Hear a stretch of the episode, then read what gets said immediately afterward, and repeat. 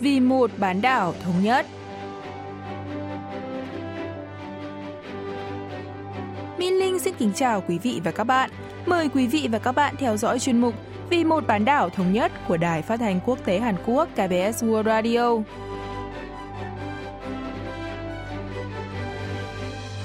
Trong phần 1, diễn biến quan hệ liên triều, chúng ta sẽ cùng nghe phân tích về hợp tác liên triều trong lâm nghiệp. Ở phần tiếp theo, cận cảnh Bắc Triều Tiên, mời quý vị thính giả tìm hiểu về chế độ tuyển sinh đại học ở miền Bắc.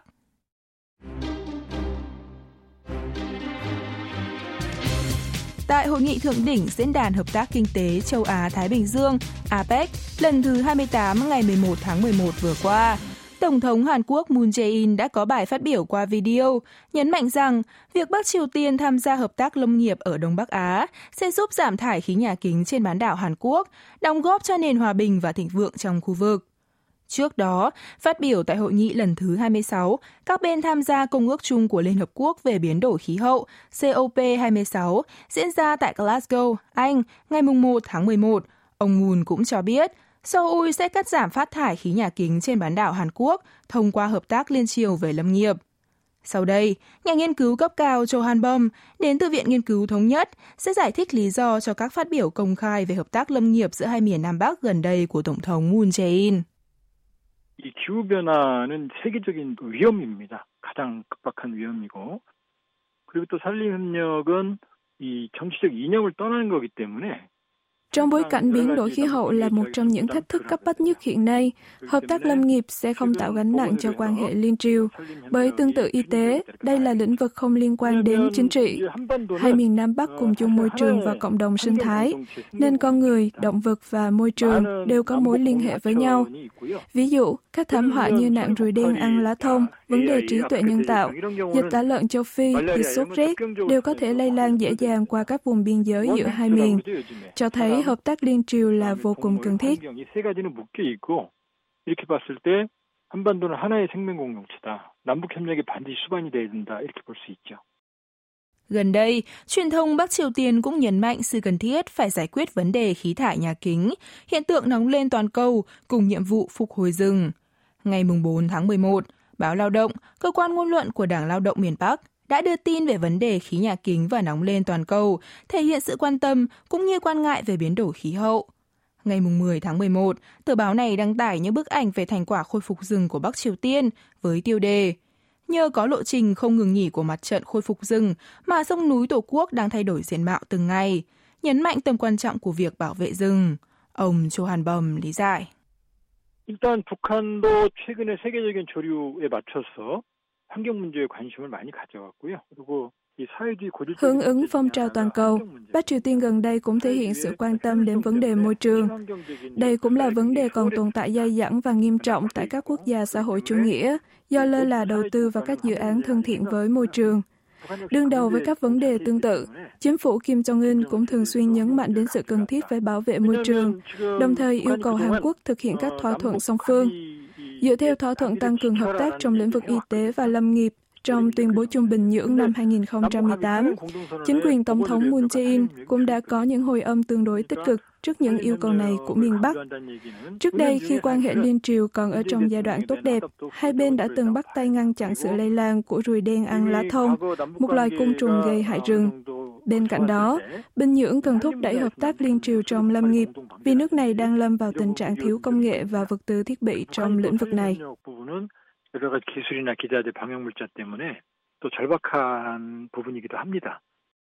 Rừng chiếm 2 phần 3 tổng diện tích đất của Bắc Triều Tiên. Từ những năm 1970, nước này bắt đầu khai thác rừng để làm đất nông nghiệp, trong đó có ruộng bậc thang. Vào thời kỳ khó khăn kinh tế mang tên cuộc hành quân gian khổ những năm 1990, nạn đói hoành hành khiến người dân miền Bắc phải chặt cây và khai hoang trên quy mô lớn, dẫn đến nạn phá rừng trở nên trầm trọng hơn.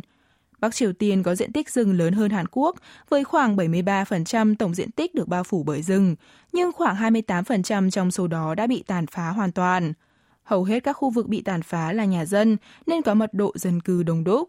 Cũng là khu vực có nguy cơ trực tiếp gặp phải hiện tượng đất nhiễm cát, lòng sông bồi cao, lũ lụt nghiêm trọng do có nhiều đồi trọc. Bắc Triều Tiên bắt đầu thực hiện chiến dịch phục hồi rừng toàn diện vào những năm 2000, khi cố chủ tịch Kim Jong-il công bố kế hoạch trồng rừng 10 năm đầy tính tham vọng. Tuy nhiên, khôi phục lại diện tích rừng bị tàn phá không phải là chuyện dễ dàng, vì những trận mưa lớn vào mùa hè có thể dẫn đến sạt lở đất, tàn phá rừng, đất trồng trọt và các công trình nông nghiệp. Sau khi Chủ tịch Kim Jong-un lên nắm quyền, Bình Nhưỡng đã xúc tiến đưa phục hồi rừng trở thành nhiệm vụ quốc gia. Ông Johan Bum nhận định. 뭐 최근에도 뭐 최고인민회의에서 산림보호법이 만들어졌고요. Gần đây, Hội đồng Nhân dân tối cao Bắc Triều Tiên đã ban hành luật bảo vệ rừng. Ngoài ra, miền Bắc còn tập trung thúc đẩy các dự án bảo vệ rừng, môi trường và trồng cây, trên danh nghĩa là một trong những thành tựu chính trị của Chủ tịch Kim Jong-un. Đại học Kim Nhật Thành thậm chí còn thành lập khoa lâm nghiệp học, cho thấy sự quan tâm của ông Kim tới vấn đề này. Kể từ khi nhà lãnh đạo Kim Jong-un lên nắm quyền, Bình Nhưỡng đã có nhiều nỗ lực và đầu tư vào lĩnh vực lâm nghiệp, như xây dựng nhiều vườn ươm cây, tăng cường các luật liên quan, trao quyền và trách nhiệm phục hồi rừng cho chính quyền địa phương. Đồng thời, miền Bắc cũng đã triển khai một hệ thống kết nối chính phủ, các trường đại học và chính quyền địa phương nhằm đẩy mạnh phục hồi lâm nghiệp. 상당히 복합적으로 지금 가동이 되고 있습니다. Bên cạnh đó, truyền thông Bắc Triều Tiên còn công bố hình ảnh Chủ tịch Kim Jong-un tự tay trồng cây, cho thấy nỗ lực thúc đẩy các dự án trồng rừng của nước này. Tại Đại hội Đảng Lao động lần thứ 7 năm 2016, Bình Nhưỡng đã công bố chiến lược phát triển kinh tế quốc gia 5 năm, trong đó bao gồm mặt trận phục hồi rừng, với các dự án xây dựng vườn ươm cây và bảo vệ môi trường – Tại Đại hội Đảng lần thứ 8 hồi tháng 1 năm nay, miền Bắc công bố nước này đã trồng được khoảng 1 triệu hecta rừng trong cuộc chiến toàn quốc nhằm tăng cường tài nguyên lâm nghiệp của quốc gia. Nhà nghiên cứu Châu Hàn Bầm cho biết. 그 산림 회복 부분에 대해서 여러 가지 지속적으로 강조를 하고 있고요. Tuy Bắc Triều Tiên liên tục nhấn mạnh chính sách phục hồi rừng, hầu hết những con số mà nước này công bố tại Đại hội đảng lao động lần thứ 8 là sai sự thật. Do thiếu sự quản lý hợp lý và nhất quán, các thành tựu của miền Bắc khó có thể được đánh giá tích cực. Khác với những công bố của Bình Nhưỡng, ảnh chụp từ vệ tinh cho thấy nước này không có dấu hiệu phục hồi rừng rõ ràng. Thiếu năng lực dụng cụ và cây giống là lý do việc phục hồi rừng chỉ được thực hiện một phần, chứ không thể được coi là thành công triệt để tại Bắc Triều Tiên. Nếu không có giải pháp cho vấn nạn người dân chặt cây lấy gỗ làm nhiên liệu và khai hoang kiếm kế sinh nhai, thì việc trồng rừng sẽ chỉ là một vòng luẩn quẩn. Đó là bởi khi vạch ra chính sách lâm nghiệp thì cần phải giải quyết đồng thời vấn đề nhiên liệu, cuộc sống sinh kế của người dân và vấn đề lương thực. Chính vì lơ là về mặt này, miền Bắc đã không thể tạo ra được những thành quả như chính sách trồng rừng thành công của Hàn Quốc. 한국이 성공적인 성과를 거뒀던 거와는 다른 상황이 지금 연출이 되고 있는 거죠. Trong tuyên bố chung Bình Nhưỡng ký ngày 19 tháng 9 năm 2018, Seoul và Bình Nhưỡng đã nhất trí tích cực thúc đẩy hợp tác về môi trường để bảo vệ và phục hồi hệ sinh thái tự nhiên hai miền Nam Bắc, đồng thời ưu tiên nỗ lực tạo ra thành quả thực tế trong lĩnh vực hợp tác lâm nghiệp mà hai bên đang tiến hành. Tuy nhiên, hợp tác lâm nghiệp liên triều đã đi vào bế tắc sau khi hội nghị thượng đỉnh Mỹ Triều năm 2019 tại Hà Nội không đạt được kết quả. Trong bối cảnh khí hậu toàn cầu biến đổi nhanh chưa từng có, hợp tác lâm nghiệp giữa hai miền Nam Bắc là nhiệm vụ cần thực hiện để ngăn chặn biến đổi khí hậu trên bán đảo Hàn Quốc về lâu dài. Ông Johan Bầm lý giải. 우리가 생각하는 것보다 그 북한 산림 황폐 문제는 매우 심각하고요. Hậu quả của nạn phá rừng nghiêm trọng ở Bắc Triều Tiên là đất nhiễm cát sụt lở, khiến lòng sông dâng cao, dẫn đến lũ lụt thường xuyên. Là một vấn đề cấp bách đối với miền Bắc, lâm nghiệp cũng là lĩnh vực mang tính phi chính trị, nên có khả năng cao được hai miền Nam Bắc ưu tiên đàm phán.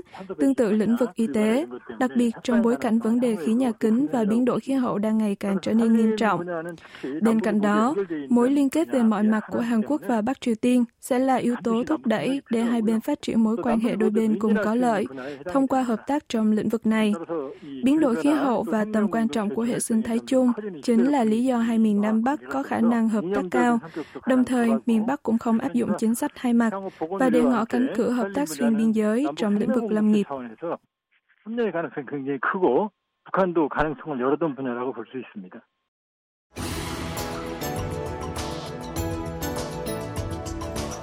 Năm nay, Hàn Quốc tổ chức kỳ thi tuyển sinh đại học vào ngày 18 tháng 11. Đây là dịp không chỉ các sĩ tử mà cả gia đình đều hồi hộp lo lắng. Tương tự, người dân Bắc Triều Tiên cũng rất coi trọng kỳ thi đại học vì thi đỗ vào được trường đại học danh tiếng, được coi là cánh cửa mở ra cơ hội việc làm ổn định và giải quyết các vấn đề trong cuộc sống. Hôm nay, chúng ta sẽ tìm hiểu về kỳ thi tuyển sinh đại học của miền Bắc cùng Phó Viện trưởng Viện Nghiên cứu Thống nhất Chu Cho Nga. 북한은 최근에 이제 국제기구 자료에 의하면 대학 취학률은 26%다 이렇게 얘기를 하는데요. Theo số liệu gần đây của các tổ chức quốc tế, tỷ lệ nhập học đại học tại Bắc Triều Tiên là khoảng 26%. Miền Bắc có tỷ lệ sinh viên nhập học đại học ngay sau khi tốt nghiệp trung học phổ thông rất thấp, và tỷ lệ nhập học đại học của nước này chỉ bằng một phần ba của Hàn Quốc. Hơn một nửa trong số đó là những người được quân đội hoặc nơi làm việc tiến cử sau khi đã nhập ngũ hoặc đi làm vài năm. Và ở Bắc Triều Tiên, để có một công việc ổn định, được xã hội công nhận hoặc đạt được địa vị xã hội, thì tốt nghiệp đại học là một điều kiện thiết yếu.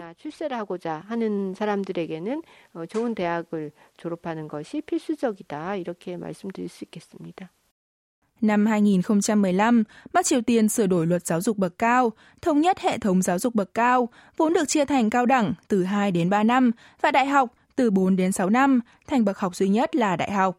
Hiện nay, đại học tại miền Bắc được chia thành 4 loại, gồm đại học tổng hợp, đại học chuyên ngành, đại học kỹ thuật dạy nghề và đại học nhà máy. Bà Chu Cho Nga giải thích. 첫 번째는 종합대학이고요. 여러 개 학문 분야를 갖춘 그런 대학입니다. Loại hình trường đại học thứ nhất tại Bắc Triều Tiên là đại học tổng hợp với nhiều lĩnh vực học thuật. Loại hình thứ hai, đại học chuyên ngành, là những trường có các khoa với nội dung đào tạo tập trung vào một ngành học hoặc lĩnh vực công nghiệp cụ thể. Ví dụ, Đại học Kiến trúc Bình Nhưỡng có nhiều khóa khác nhau liên quan đến lĩnh vực kiến trúc như xây dựng, vật liệu xây dựng, thiết kế. Các trường đại học chuyên ngành chiếm đại đa số ở miền Bắc. Tiếp theo là các trường đại học kỹ thuật dạy nghề, được đánh giá thấp hơn đại học tổng hợp và đại học chuyên ngành tương tự các trường cao đẳng tại Hàn Quốc. Thông thường, Đại học Kỹ thuật dạy nghề có chương trình đào tạo 3 đến 4 năm, với đầu ra là các kỹ sư trung cấp. Cuối cùng là các trường đại học nhà máy, đại học nông trường, đại học ngư trường. Đây là loại hình đại học vừa học vừa làm, tương tự như trường nghề ở Hàn Quốc. Bằng cấp của bậc đại học này cũng được công nhận như bằng đại học thông thường. 일반 대학과 마찬가지의 동일한 어떤 학위를 인정을 합니다. Bắc Triều Tiên thành lập các viện tiến sĩ, tương tự các viện đào tạo sau đại học tại Hàn Quốc. Cao hơn nữa còn có các viện nghiên cứu khoa học, đào tạo từ 3 đến 5 năm. Tất cả các trường đại học tại miền Bắc đều là trường công lập. Ngoại trừ trường đại học trung ương có thể tuyển sinh viên không phụ thuộc vào địa phương, các trường đại học ở Bắc Triều Tiên chỉ tuyển sinh viên trong địa bàn tỉnh. Do đó, vị thế của các trường đại học nước này sẽ được quyết định bằng việc trường đại học đó có phải là đại học trung ương hay không. Trong số 270 trường đại học đã từng xuất hiện trên các phương tiện truyền thông miền Bắc kể từ năm 2012, khoảng 10% là các đại học trung ương. Chế độ nhập học đại học tại nước này cũng có nhiều điểm khác biệt so với Hàn Quốc. Nếu như đa số học sinh ở Hàn Quốc đều thi tuyển sinh đại học sau khi tốt nghiệp cấp 3 và được chọn ngành học yêu thích, thì học sinh miền Bắc bất kể nam nữ đều phải nhập ngũ sau khi tốt nghiệp trung học phổ thông, chỉ trừ những trường hợp là nhân tài đặc biệt hay không đủ điều kiện sức khỏe. Học sinh Bắc Triều Tiên cũng không được chọn trường đại học theo học lực hoặc nguyện vọng, mà phải trải qua hai kỳ thi, là kỳ thi sơ khảo và kỳ thi chính. Tuy nhiên, điểm số cũng không phải là tất cả. Phó Viện trưởng Chu Chang Nga phân tích. 예비 시험 성적과 다른 여러 가지 요소들을 종합을 해서 Tại Bắc Triều Tiên, quyền giới thiệu tham gia kỳ thi chính được chỉ định dựa trên điểm thi sơ khảo và các yếu tố khác. Học sinh miền Bắc chỉ có thể tham gia kỳ thi chính tại các trường đại học mà trường trung học phổ thông của mình được nhận chỉ tiêu. Nên có thể nói, học sinh nước này không có quyền tự do hoàn toàn trong việc lựa chọn trường đại học yêu thích. Bên cạnh điểm so khảo, quyền giới thiệu còn được dựa trên lý lịch học sinh, chẳng hạn như nghề nghiệp hay chức vụ trong đảng của phụ huynh. Các trường đại học tốt như Đại học Kim Nhật Thành xem xét lý lịch cha mẹ học sinh rất kỹ lưỡng. Số lượng quyền giới thiệu của một trường đại học thường gấp 2 đến 3 lần chỉ tiêu tuyển sinh, nên tỷ lệ chọi thường là 21 hoặc 31. Ngoài ra, nếu trượt đại học, học sinh không được phép thi lại, mà sẽ phải nhập ngũ hoặc đi làm. Sau 3 đến 4 năm, những người này có thể thi tuyển sinh đại học lại nếu nhận được quyền giới thiệu của quân đội hoặc cơ quan làm việc.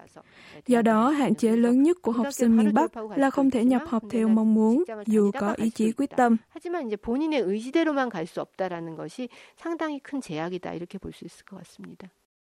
Khác với các môn thi đại học của Hàn Quốc như lịch sử, quốc ngữ, tiếng Anh, toán, nghiên cứu xã hội và nghiên cứu khoa học, học sinh Bắc Triều Tiên phải thi thêm môn lịch sử cách mạng Kim Nhật Thành, Kim Jong Il ngoài các môn chính như quốc ngữ, khoa học, Bà Chu Cho Nga cho biết thêm.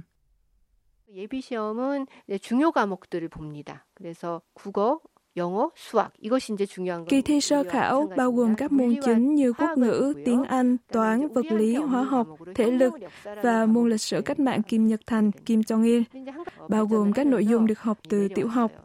trong khi đó, kỳ thi chính ở miền Bắc đưa các khoa của các trường đại học tự ra đề. Một điều thú vị là cùng với sự phát triển của giáo dục từ xa, kỳ thi đại học tại Bắc Triều Tiên có thể được tiến hành từ xa qua máy tính, nhằm giảm thiểu các hành vi bất chính, chẳng hạn như hối lộ, và đảm bảo công bằng.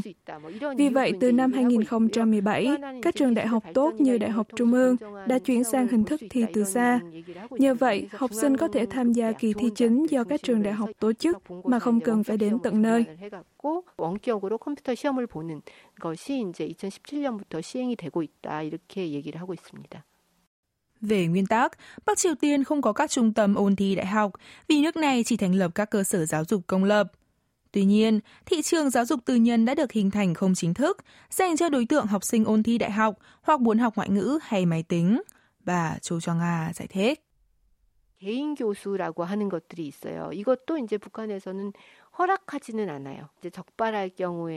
Bắc Triều Tiên cấm các hoạt động dạy thêm hay còn gọi là gia sư cá nhân.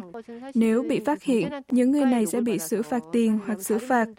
Tuy nhiên, hình thức giáo dục tư mang tên gia sư cá nhân đang tăng mạnh tại các thành phố lớn, nơi những người giàu có sinh sống. Giáo dục tư thục trên thực tế là kết quả của thời kỳ khó khăn kinh tế tại miền Bắc. Đây là thời kỳ các giảng viên và giáo sư gặp khó khăn khi không được nhà nước bao cấp, nhưng cũng không thể buôn bán do công việc dạy học ở trường. Vì vậy, họ phải dạy thêm để đổi lấy gạo ăn. Sau khi tình hình được cải thiện, các giáo viên này tiếp tục dạy thêm dưới hình thức thu học phí và một số người đã chuyển hẳn sang làm gia tư tư nhân. Theo đó, ngày càng có nhiều học sinh học gia sư riêng để ôn thi đại học, học máy tính, tiếng Anh, nghệ thuật và thể dục.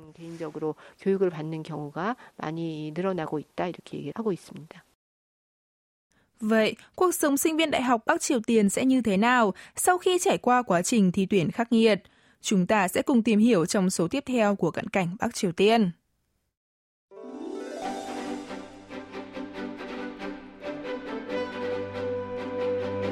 Quý vị và các bạn vừa lắng nghe chuyên mục Vì một bán đảo thống nhất của Đài Phát thanh Quốc tế Hàn Quốc KBS World Radio. Cảm ơn quý vị và các bạn đã quan tâm theo dõi. Xin kính chào tạm biệt và hẹn gặp lại trong chuyên mục tuần sau.